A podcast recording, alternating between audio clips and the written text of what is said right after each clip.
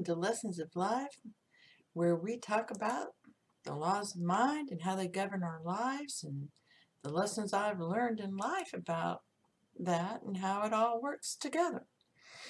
And today uh, we're going to discuss ashes to ashes and dust to dust. Whereas that actual phrase is a funeral prayer from the Common Prayer Book and doesn't exactly say that in the Bible. It does come from the Bible. In Genesis 3rd uh, chapter 19th verse, by the sweat of your face you shall eat bread till you return to the ground, for out of it you were taken, for you are dust, and to dust you shall return. This is to remind us that this body and everything here is a manifestation it's an illusion. And the ashes to ashes, dust to dust is where crap goes. It goes back.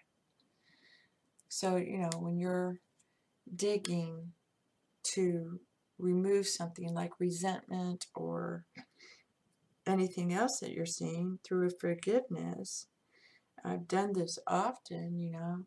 Thank you, God, for shining your light. I know it can't hide from you dig it out of there and throw it up into your light and return it, burn it, send it, make it into ash and return it to the dustbin from where it came. Know, I have done this in many a forgiveness uh, and in many of us struggle, especially with resentment. Resentment, it'll hurt you you need to ask God to take that out of you and to remove it. It can only help, it cannot hurt. I know this from experience. I, when I realized how much resentment I did still have left, I did a forgiveness, and on the ball of my right foot has been a callus that has really been getting better but has never really gone away. And it really did start to go away. And it was such a relief to be able to walk, you know, normally, whether I was barefooted or not. And it, it was just a joy, to be honest with you. And so it's uh, understanding that the things here that are bad, that are ugly, they're they're dust. You made them out of the dust. They're ash. They don't have to stay. And just like your body, you know, it, it stays here. This is the place of illusion. This is the place of manifestation. And it comes out of this dust that is here. And the dust is the energy that quite frankly you know was no good and got released and removed. And people you know there's the um, superficial level which of course this body waxes and wanes. You know you as far as you're aware while you're here this is the only life you have. Appreciate it. It's the only time you're going to be who you are today. When you come back, you're not going to be that person anymore. That person's gone. Okay? You're now this new name and this new thing, but the inside's still the same. Okay? You, you took yourself with you, you know, and you entered into a family that is going to help you achieve your higher purpose, which is getting to the end. And uh, because of today's society and the way they they act, they tend to think, you well, you're not smart if you're not working in a job somewhere and you're a woman. You're stupid. You stay at home. And that used to really hack me because I loved being a mom and a housewife. I really did. You know, no, I don't want to work. Thank you. Oh, then you want to, will you watch my baby? No, I'm busy with my babies. I don't want to watch other people's babies. I will to help you so you can go to the store or whatever. I'm not going to do it on a regular basis. You know, I want to be with my babies, having fun with my babies. So, you know, when I was a young mother, I loved it. You know, yeah, we scrimped. It was tough, but we did it. People tend to demean those who do things like that. And they think you have to prove yourself in the world. I did. I proved myself. I made three beautiful babies with my husband, and we raised them, and they are beautiful, wonderful human beings. You know, I did the greatest job I could do, and I did it to the best of my ability, which is raising the children to think properly. That, yeah, the job is good and you enjoy it, and that's wonderful. You know, but it's not your life. You can change jobs, you know, and these people who try to make, you know, one job better than another. For example, you hear it all the time about, you know, our first responders and well, let's face it, during COVID, they tried to glamorize doctors and nurses. And quite frankly, you know, it, it just, no, you're just a human being too. Okay? You just happen to be in the spotlight right now. And for COVID, quite frankly, you know, I was on a LinkedIn social media site and they had this picture of a nurse with her mask and gear on, holding up a sign saying, I'm tired, wear your mask. And I went off. I went off. I don't usually respond like that to, to these kind of posts, but I did on that one. I said, You're tired. Well, so what? We're all tired. And no, I'm not going to put on the fucking mask because you're tired. Get over it. You're making overtime. You're doing good.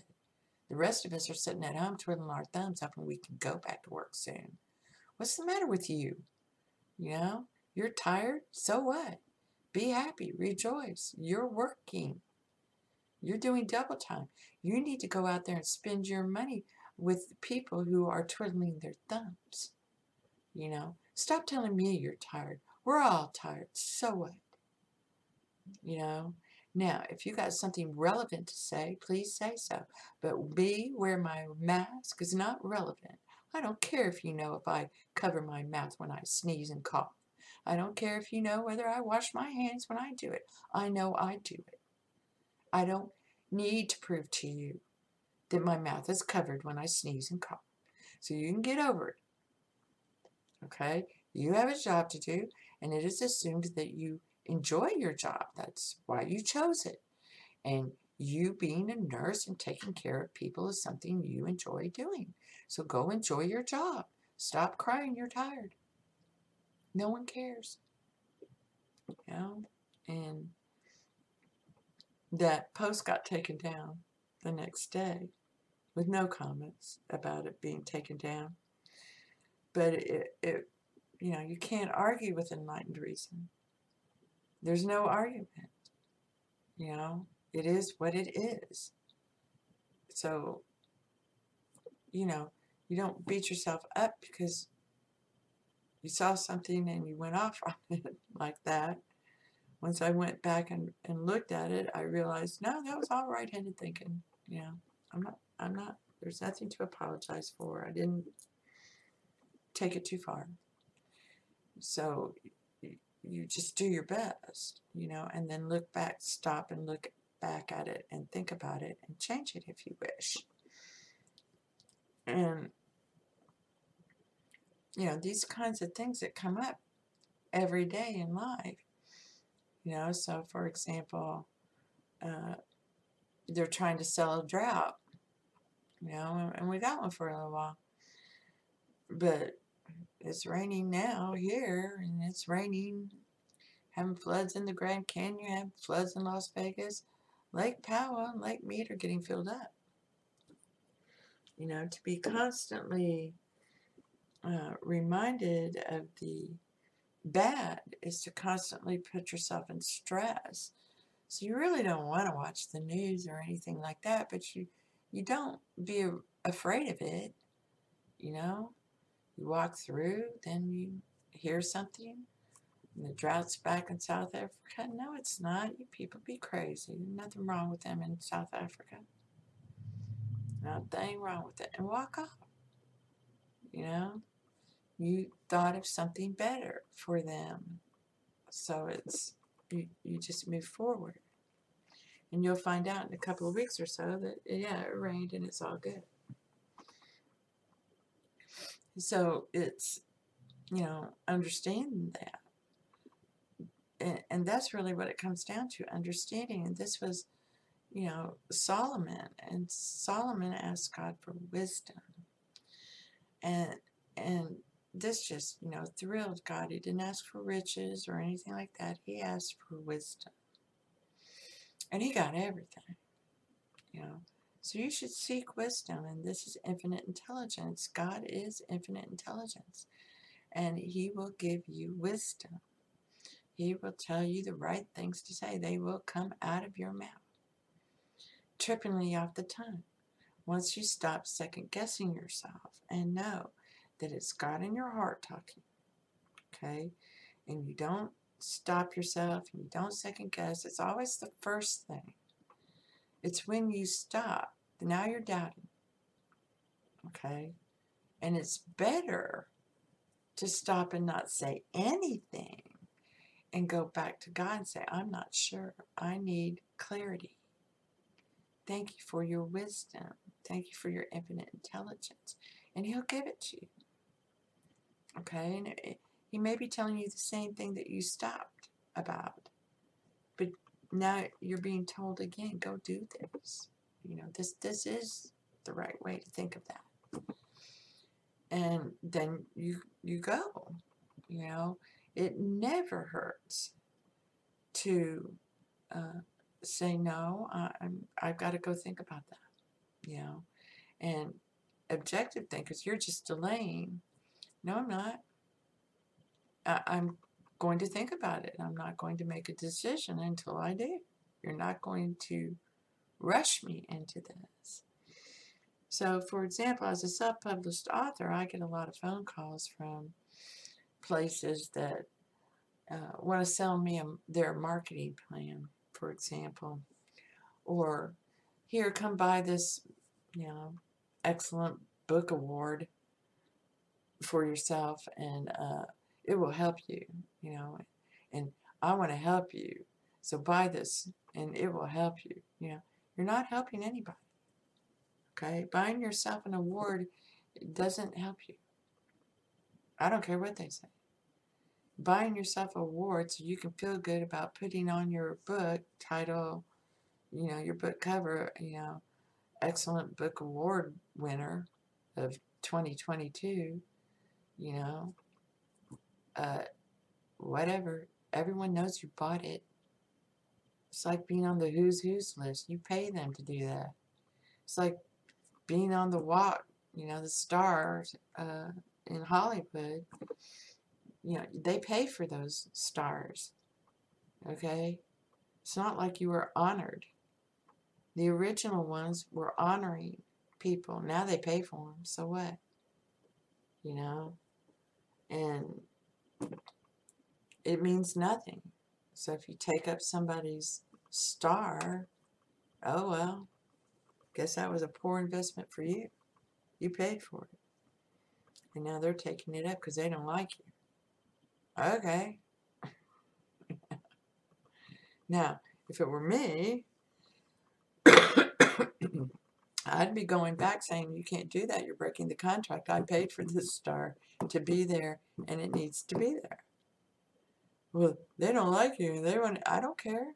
Sounds like a personal problem to me. You know, there you broke the contract. Now you're going to pay me three times what I paid for that. You know, because you broke the contract. The contract is I pay for this. That star goes there. We have a party and it remains. There's nothing in here about, you know, it coming up. And you can't contract with someone to take what I own, what I paid for, you know, up. That that has to be with me. Okay? Me and you decide that. Not you. You don't get to decide that alone. We had a contract. So it's things like that. You know, people don't think about it and they get all upset. They're taking up my star. Blah, blah, blah. Go fight if you like it that much and you want it. They can't do that. Know, hello. And people just don't. They, they take the whipping and say it's not worth fighting for. Okay. You know, that's fine. There's some things that, though, that you will take a stand for. You know, and one of them is the children. And when you go too far and start trying to take the children and make them believe the things that you want them to believe, well, now you got a battle. Because parents aren't going to allow that. Okay, they're not. And this is where that critical race theory and that environmental and societal concerns and all that other bullshit come in. It's none of your business. It really isn't. You know, these are some of the wisest words that were ever said by Emmett Fox. None of your business. Okay? Are you on the baseball team? Are you playing the game? Are you in there? in the thick of it? No. Well, be a fan, root for everyone, and be the good fan, you know. But your insistence that this team must win over that team, that's uh, selfish. And that is not thinking, okay? And nine times out of ten, your team loses. Okay, but if you're imagining, okay, everybody's out there ready to play, everybody's going to do their best. I sure hope my team wins today. You know, sure would be nice to see Breggy hit a, a grand slam today. Or it sure would be nice to see Verlander throw a no-hitter today, you know. It would be great. But regardless, whether he does or not, I hope they have a great game. Because let's face it, when it's 17 to 0 or 17 to 4, that's not fun. That's not fun for anyone. You know, let's have a fun game, you know, where we win. And that would be nice. But everybody plays their best and gives it hell. You know, you don't know which one's going to win. And, but you hope it's yours. You keep coming back to check, keep coming, and at the end of the game, they won. And it's wonderful. So these are, you know, things that I've experienced that where I really wanted my team to win and I thought I could do it that way. And it, no, they kept losing. And then I realized, oh, we're all Jesus.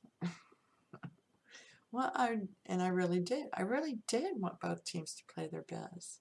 It really is no fun when one smashes on another like that. It's no fun. No fun to play, no fun to watch. You know, so when um, you discover this, you realize that, you know, you really have to um, see that everyone is beautiful. If you're beautiful, they're beautiful. If you're prosperous, they're prosperous. If you're abundant, they're abundant. You know, you wish them all the best. You know, they're the best. I don't care if people think my neighbor is a grumpy guy, you know, and has nothing nice to say about anybody. He's not that way with me. And he's always helped us when we needed it. Now, does he gripe and moan? Yes, he does. He does. But not a lot. Not when he's around me. And usually it's something I can help him with. So it's it's not a big deal. You know, so I hope this helps. It really is about uh, recognizing that, you know, whatever you're thinking about yourself, you need to think the same for everyone else. And that's really difficult at first, but once you get into the habit, like any habit, it becomes easy. So I hope this helps. Blessings to you. And thank you. Thank you for being you.